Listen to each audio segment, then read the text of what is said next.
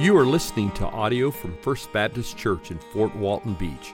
If you would like more resources or to watch our service online, please visit fbcfwb.org.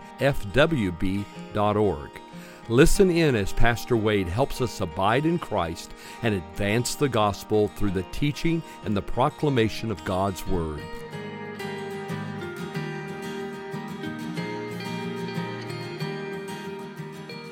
As a reminder uh, about the Psalms, uh, Kendell Easley writes God, the true and glorious King, is worthy of all praise and prayer, thanksgiving and confidence, whatever the occasion in personal or community life. So he gives us that sentence as an overarching theme of the entire Psalms.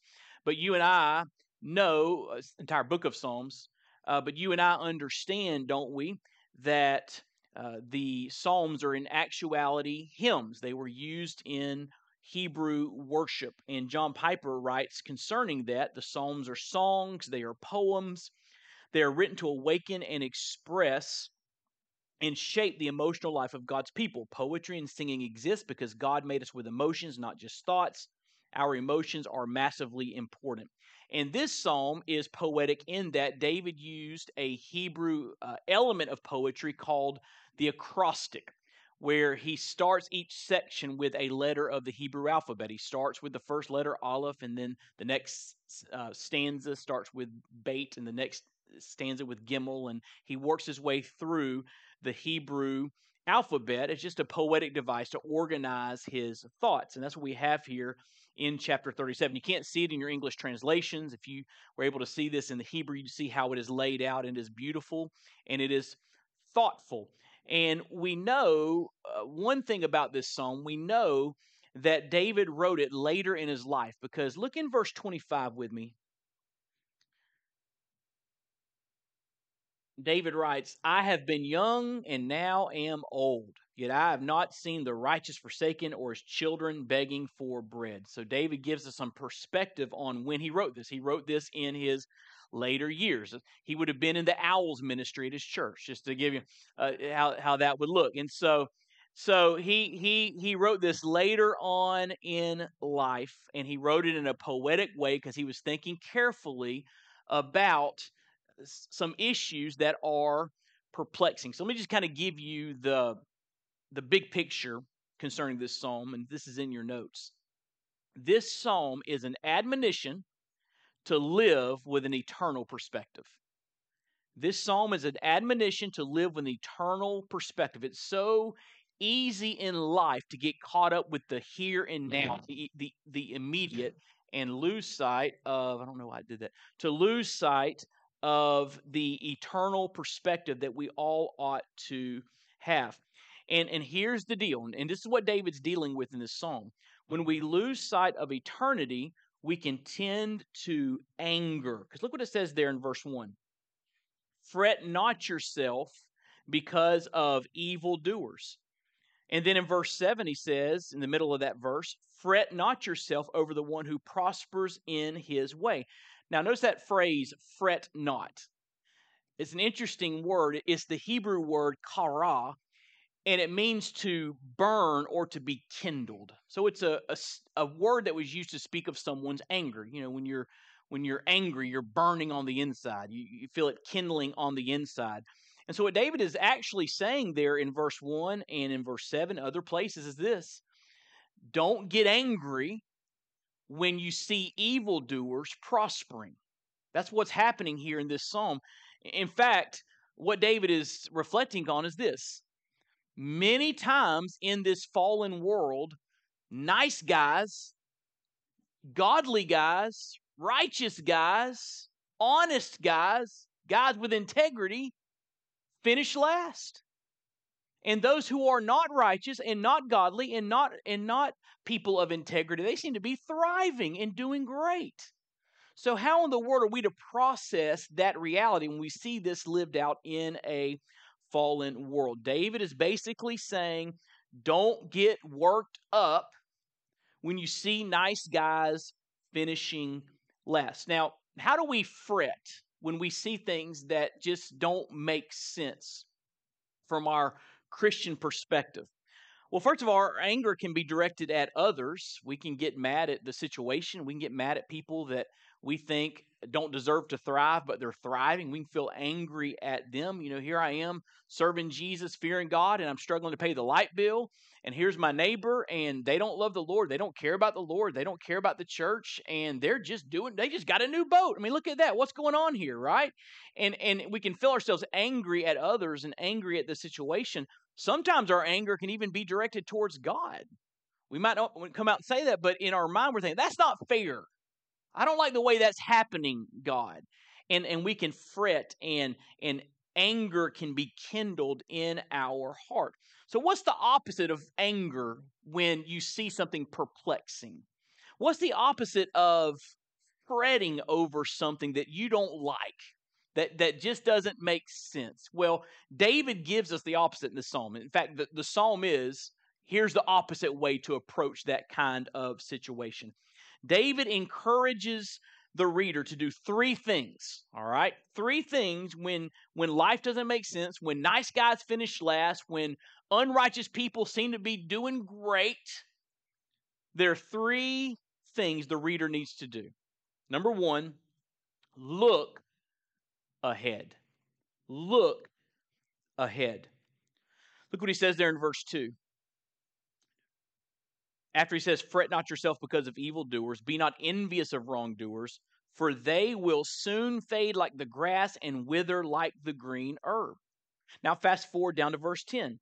In just a little while, the wicked will be no more. Though you look carefully at his place, he will not be there. When evaluating people's lives, don't focus on this quickly fading life, focus on eternity. That's what he's saying. I mean, we look at someone that seems to be thriving even though they are ungodly, and we see the godly person struggling, maybe even suffering, and we think that that doesn't make sense. That's not fair, but you're only thinking about this short little life that the Bible calls a vapor.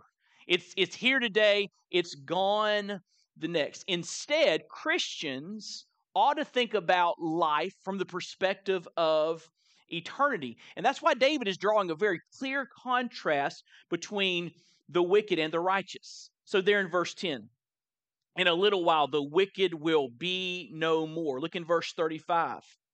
In verse 35, he says, I've seen a wicked, ruthless man spreading himself like a green laurel tree, thriving, growing. But look at the next verse. But he passed away and behold, he was no more. I sought him, but he could not be found. His life looked really good in in the the the the day in day out realities of living on this earth, but guess what? He died and had to face eternity. So he talks about the wicked. But look at the righteous by way of contrast. Look at what it says in verse 18. Speaking there of the righteous, it says in verse 17, the Lord upholds the righteous. Then in verse 18, the Lord knows the days of the blameless, and their heritage will remain how long? Forever. There's an eternal reward for those that who are righteous. And then look down in verse 37. Mark the blameless, behold the upright, for there is a future, there is a future, implication, a good future for the man of peace. But transgressors shall be altogether destroyed. The future of the wicked shall be cut off. The salvation of the righteous is from the Lord. And so here's what David is saying don't evaluate someone's success based upon how it looks on this earth. That's not a good indicator if someone is spiritually successful. Evaluate evaluate them based upon their eternal destiny. Because I promise you this you would rather struggle to pay the light bill and go to heaven than you would buy a new boat, boat and go to hell. When you get to eternity, all that will become clear. And those who do not know Jesus and spend eternity separated from God will look back over their short little life and think, why did I waste my life oppressing people, taking advantage of people, living without integrity, acquiring things? Why, why do I spend my life on things that do not matter from an eternal perspective? And the person who was righteous and struggled will get to heaven and say, It was worth it. It was worth it to follow Jesus. It was worth it to serve God. It was worth it to uh, do the right thing. I'm not sure why my mic is doing that. Um, and so uh, we need to to look ahead. James Montgomery Boice says this. It is hard for most of us to take the long view because we are consumed by the present. Let me read that again. It is hard for most of us to take the long view because we are consumed by the present. But we need to do it if we're good or if we are to grow in grace and begin to understand something of what God is doing in this world. Dale Ralph Davis says it like this Let what you know about the future destiny of the wicked control your disposition toward the difficulties, pressures, and conflicts of the present. In other words, if someone is wicked, but they're headed for eternity in hell, that's not something to envy, is it? If they look successful, but their eternity is separation from God, that's not something to envy. That's something to pity. That, that their greatest joys are here in this life and they will forever be separated from God. We should not envy that. We should pity that. So look ahead. Think about people's lives, not just in the here and now, but think about them from an eternal perspective. In fact, hold your place, but look over in Proverbs 24 with me very quickly. Right after Psalms, book of Proverbs, Proverbs 24, verse 19. Solomon says it very succinctly here. I think borrowing the words of his father. He says in Proverbs 24 19, Fret not yourself because of evildoers, and be not envious of the wicked, for the evil man has no future. The lamp of the wicked will be put out. Pretty clear, right? Don't envy those who are headed for eternal destruction. That's not something to envy. So when you're perplexed, life doesn't make sense. Nice guys finish last. Ungodly guys are living it up.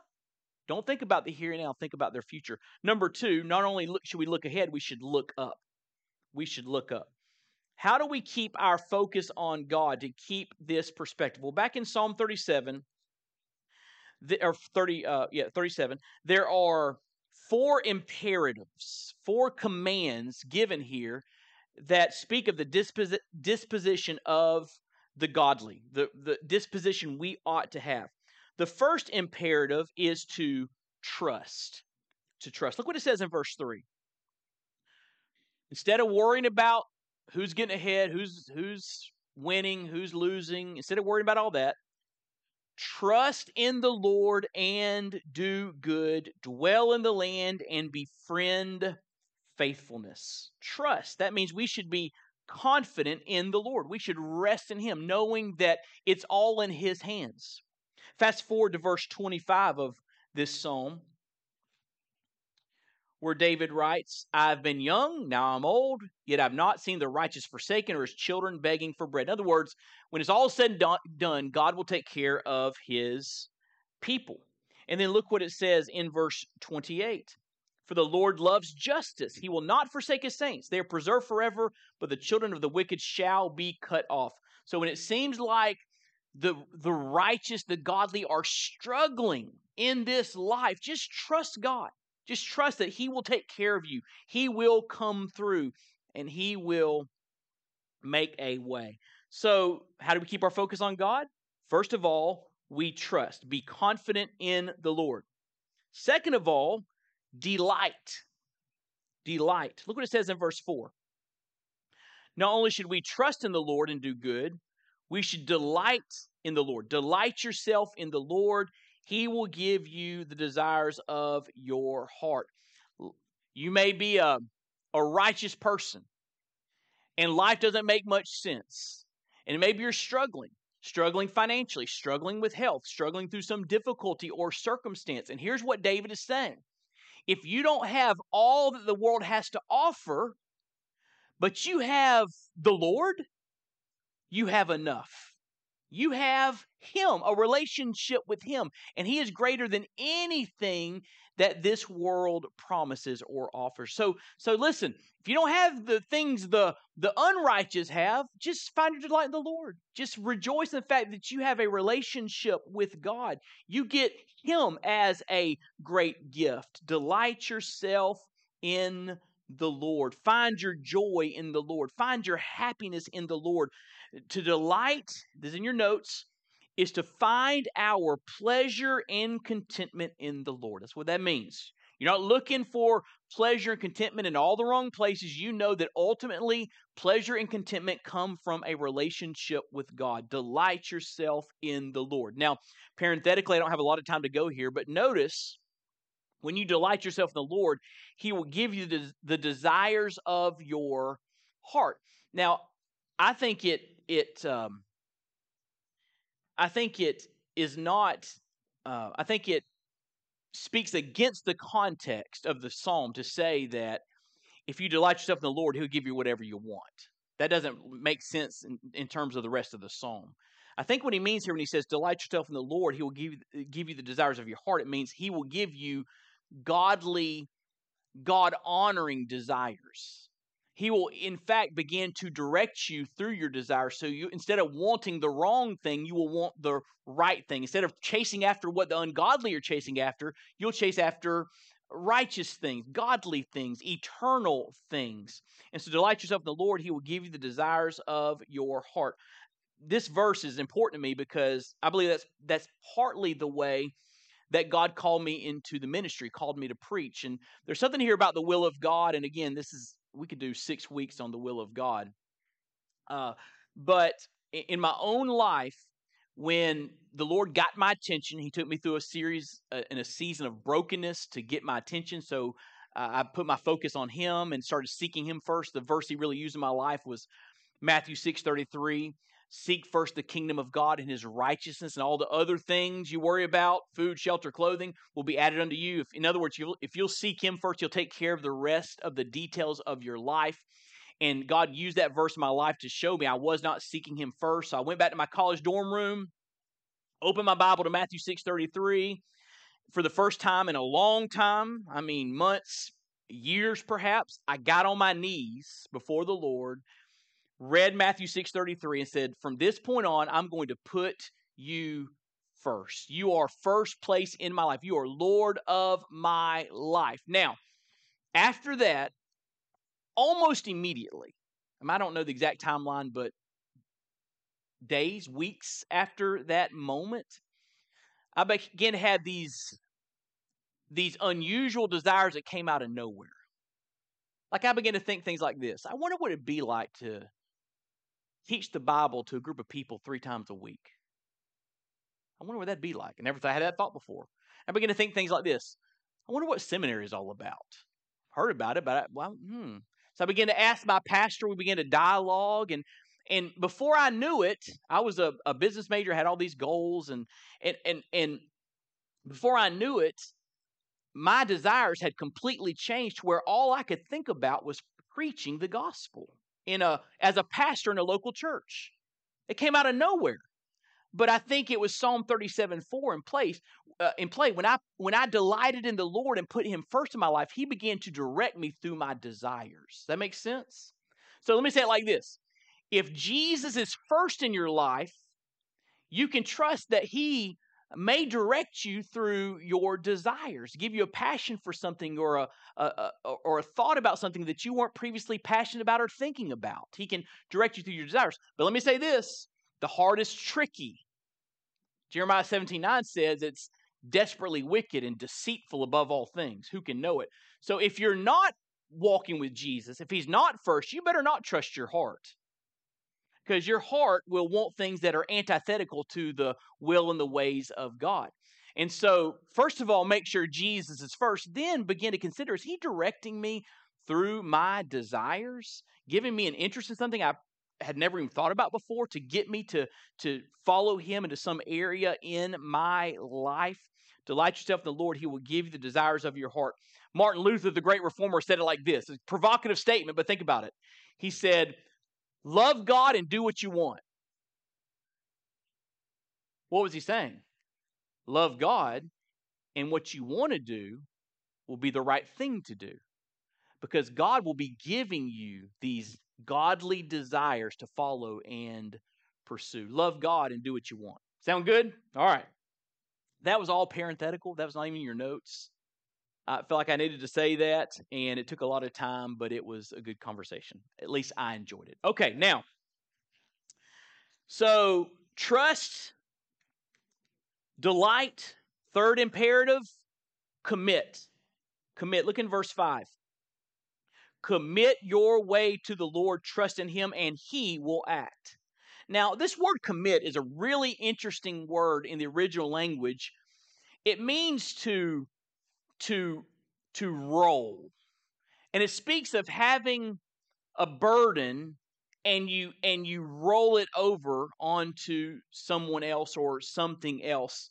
I, I had when I was a, a student pastor, uh, the, my pastor at the time was talking about this word, and he used illustrations. It's always stuck with me. He said when he was uh, a teenager, he worked uh, during the summers as a roofer. And he said his job was to get the materials up on the roof. And so he said he would get these stacks of of um, shingles, and he'd have them on his shoulder. And he would labor up the ladder. You know, he said get to the top, and it was he couldn't. He was, was so heavy, and he said he would get to the top where the roof, and he would just just roll it off his shoulder onto the roof. And he says that's what this word is. There's a burden there's something you don't understand, something you're having trouble uh, processing. Uh, life is hard sometimes. He's saying, don't don't let that burden stay on your shoulder. Roll it off. And where do you commit it to? What's it say? Commit it to the Lord. Commit your way to the Lord. We're to roll our lives, roll our challenges, roll our hardships on to the Lord. Or let me say it like this we're to place our lives in God's hands. Nice guys finish last. Evil guys are flourishing. I don't get it, but guess what? My life is in God's hands. I just I just roll it off into his hands and let him handle it. I'm not God and I'm okay with that. That's what it means to commit. Roll our lives onto the Lord. So just kind of quick personal question tonight. No raising of hands or anything like that. But just a quick personal question. Is there something that that is a burden? Something kind of heavy that you are shouldering alone. Something that you're just kind of carrying and it's weighing you down. David says, commit it to the Lord. Roll it over on to him. And you may have to even like say it out loud. I mean, not right now, but get alone somewhere and just say, Lord, I'm I'm giving this to you. I I, I, don't know how to carry it. I'm giving it. I need your help. I'm I'm giving it to you. And you know what? Sometimes we do that. You hear a preacher preach, or you hear when you're you hear your Bible study teacher teach, and you think, "Oh, that's good. I need to give my burdens to the Lord." And you do it, and then the next day you take it right back on your own shoulders. Anybody ever ever done that? Right? So so just imagine for a moment that your burdens are are a are a ball, right? And I say, I this ball's I don't want to hold this ball, so I'm gonna I'm gonna toss it over here to Brad, and uh, oh, it feels good. I'm not holding that heavy ball anymore, and uh, things are great. But the next day, I walk over to Brad and say, "Give me that ball back. I'm to carry it around some more." That that's how a lot of Christians live their lives. They just keep taking burdens on themselves, and we just say, "God, it's it. I can't. It's yours. I'm rolling it on to you." So you may have to say it several times a day. But David says when you're living in perplexing situations, things you don't understand, commit your way to the Lord. Why? Trust in Him, He will act. God's got it under control, which leads to the fourth imperative. How do we keep our focus on God? How do we look up? Trust, delight, commit, be still. Be still. Look in verse 7. Be still before the Lord and wait patiently for him. Fret not yourself over the one who prospers in his way, over the man who carries out evil devices. In other words, when you see nice guys finishing last and bad guys thriving, that's not that's not under your purview. That's not for you to deal with or try to figure out or address. Let God handle it. He says, "Be still and wait patiently for him." Anybody here struggle with patience? This means to be still means we are to wait for the Lord to act. Listen to this quote from Warren Wiersbe. He writes, the verb means be silent or be still. It describes, I like this phrase, calm surrender to the Lord. And he writes, creative silence is a rare commodity today, even in church worship services. People cannot tolerate silence and th- th- this quote is dated by his next statement a silent radio or TV screen, we would say smartphone these days, invites listeners and viewers to switch to another station or channel. But unless we learn to wait silently before God, we will never experience His peace. Listen, for us to get upset because of the evil schemes of the ungodly, and there are lots of them, right? Somebody asked me one time, are you a conspiracy theorist? And I said, Well, by that, do I believe there are evil people up to no good? Yes, I'm a conspiracy theorist. That's what you mean. Of course, there's a bunch of shenanigans going on because we live in a fallen world and there's a bunch of evil folks out there who, guess what? They find each other and, and scheme against God and his people. So, yeah, I'm, now I'm not saying I'm ascribed to whatever conspiracy theory you're talking about. I'm just saying there's evil out there. But he says, for us to get upset because of the evil schemes of the ungodly is to doubt the goodness and justice of God. That's powerful, isn't it? And out of all these, trust, delight, commit, be still, I, I would just wager that this would be the hardest for those in this room. To just be still, be silent, leave it in God's hands, quietly trust, calmly surrender to the Lord. Christians should not be the ones running around, you know, anxious and and um, upset all the time because we see things that are upsetting. We should have a calm trust in a sovereign God. We should learn to be still before the Lord and wait patiently for Him. So, what do you do when you see things that are perplexing? Look ahead, look up. Third and last, mind your own business. Mind your own business. That's really what this psalm is about. He spends a lot of time telling us how we ought to live in light of things we see happening around us that don't just quite seem fair. So look what it says in verse 3 Trust in the Lord and do good. Dwell in the land and befriend faithfulness. So while you're waiting for God to take care of all of that, you do the right thing. You dwell in the land, live a, an honest life, be faithful, so instead of comparing, now this is important, instead of comparing and contrasting our circumstances with the wicked, we should focus on living a righteous life. Don't worry about all that. God will take care of all that. You just do the right thing. Live a righteous life. And in this psalm, we see a description of a righteous life. So we're going to look at several verses. I'm going to go real fast, okay? First of all, do good. What's it mean to be righteous? Do good. Verse 3 trust in the Lord and do good. Look in verse 27. Turn away from evil and do good. So, how would you define good?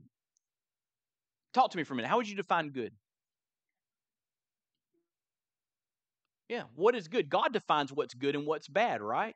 Absolute truth. He's given us His word. So, yes, doing what God wants, doing the things that God says are good and righteous and just and godly. Do good. Don't do things God says are bad. Pretty simple, right? If you want a kind of a, a primer, just read the Ten Commandments. Pretty good place to start, right? In terms of what's good and what's bad, what's prohibited and what we should uh, be about. And so, do good. Secondly, be faithful. Verse 3 befriend faithfulness. Befriend faithfulness. That phrase could be translated feed on faithfulness. Nourish yourself with faithfulness. So, faithfulness speaks of of of of doing good over an extended period of time. Does that make sense? I mean, anybody can do good like, you know, one day, do something good and feel good about themselves. But it takes faithfulness to keep on doing the good thing day after day after day after day so that people can, is what faithful means. People can count on you that you're going to do good. So do good, be faithful. Next, forsake anger, verse 8. Refrain from anger, forsake wrath. Fret not yourself, it, it tends only to evil. When you get mad and upset about things, it's going to make you act a fool, is what he's saying there. So don't be like that. Don't let anger rule your heart, even when things um, are are perplexing, even when things don't make sense. Forsake anger, right? I mean, don't worry about the new boat that your neighbor has, right? That's that's not that's not that doesn't have anything to do with you. Forsake anger. You're all thinking right now, did Wade's neighbor just get a new boat? I'm just. Uh. No, I love my neighbors. That, that hasn't happened that, that I know of. Next, be meek. Be meek. Look in verse 11. But the meek, not the ones trying to be God, not the ones trying to take matters in their own hands, not the ones raging, but the meek shall inherit the land, delight themselves in abundant peace. Jesus uh, alludes to this verse in the Sermon on the Mount when he says, uh, Blessed are the meek in the Beatitudes, for they shall inherit the earth. It speaks of God's reward for those who who lay down the prerogative of of of control, who cease trying to be God and trust in the Lord. Be meek. Be meek. It doesn't mean you're weak. It means you live with your with with a strength that's under control. Be meek. Not a not a bull in a china shop, but a quiet, trusting, faithful Christian. Be meek. Be generous. Verse 26. Speaking of the Lord, he is ever lending generously, or uh, speaking of the righteous, he is ever lending generously, and his children become a blessing. So the righteous person is described as someone who is generous. And so you can't control what other people are doing, but with with what you have, whatever it is, where you are, you can be generous with what you have. And here, here's what I've learned about generosity as being a recipient of much generosity throughout my life you never forget it. When someone's generous just because they just take an interest to you, I could tell you some very specific stories from years ago where someone was generous to me or generous to my family and they didn't have to be. They just were just generous. You never forget it uh, because you're never more like Jesus than when you're giving. Amen. So when you're generous, people see Jesus in you. Be generous. I was reading a book today, and I thought it was a good practice. The book I was reading, he said that that um, his family has uh, this. He was a pastor.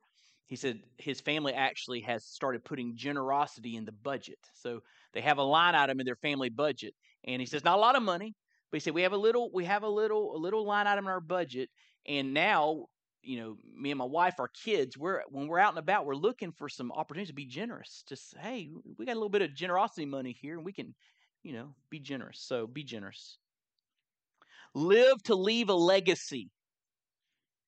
Live to leave a legacy. Say that five times fast. Look in verse 26. He, the righteous, is ever lending generously, and his children become a blessing. So his righteousness is passed on to his children. It says over in uh, Proverbs, I think it's 22 7 or 20, verse 7, it says um, that the, the, the children of the righteous or the one with integrity are blessed. Uh, by the the righteousness or integrity of their father because it's something they can they can emulate and follow and pass on to others. We ought to live to leave a legacy. In other words, we want to live in such a way that not only do we impact others around us in this life, but we impact those who are going to be around when we're no longer around. Steve Green uh, had a song years ago um, where he said, Let all who come behind us find us faithful. May the fire of our devotion light their way. May the footsteps that we leave lead them to believe, and the lives we live inspire them to obey. It's a good, a good word. Is the life you're living inspiring those coming behind you to obey? Live to leave a legacy. Next, speak wisdom. How do you mind your own business? Speak wisdom. Look what it says in verse 30. The mouth of the righteous utters wisdom, and his tongue speaks justice. Make sure that what you're saying is a, a wise word in due season. That's what Proverbs talks about. The right word at the right time. How many of you understand you can speak the right word at the wrong time? Raise your hand. So it takes wisdom to learn how to say the right thing at the right time, in the right circumstances, in the right situation, but learn to speak wisdom that you're not just running off at the mouth, upset about this, mad about that, perplexed, but but when you speak, you're speaking words that are solid and foundational and truthful and godly and wise. Speak wisdom. There are people I can name in my life and because they live this out, when they say something, it's like E.F. Hutton. Remember that? When they say something, I turn my ear to listen because they are so consistent at speaking wisdom. And then finally, be just. Be just. Look what it says in verse 30. The mouth of the righteous utters, utters wisdom, his tongue speaks justice. The law of his God is in his heart, his steps do not slip. So everyone around you may be doing the wrong thing. And it looks like they're doing great and they're thriving. That does not give you license to do the wrong thing. Mind your own business and you do the right thing. Let the law of God be in your heart that your steps do not slip. I've talked to so many uh, church members through the years, a lot of folks that are you know, in in in business or in sales, and and just just hearing how, you know, a, a salesman working for a company, and and all the other salesmen are manipulating expense reports, cheating on expense reports, doing the wrong. Everybody knows they are, and then this Christian saying, "I'm just not going to do that." That's just it's not right. It's not it doesn't have integrity. I'm not going to do that. So you can't control what other people do, but in this world you can be just. You can do the right thing and trust that God sees that and God honors that and God rewards that. Even if it looks like those that are cheating are getting ahead, listen, eventually eventually it's going to it's going to bite them when you live with no integrity. So so listen, how do you deal with it when nice guys finish last? Look ahead, think about it from an eternal perspective, look up, get your focus upon the Lord, put it all in His hands, and then mind your own business. Just you, as far as you're concerned, do the right thing. Live a godly life. Be generous, be wise.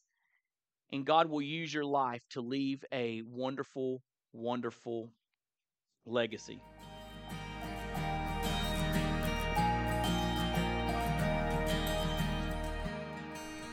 Thank you for listening. We pray you've been encouraged and inspired by God's Word. May the Lord richly bless you.